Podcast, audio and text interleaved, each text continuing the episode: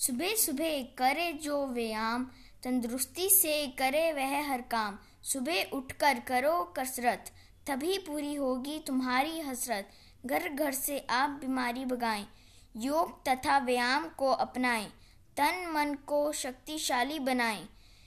आओ सभी स्वस्थ जीवन अपनाएँ।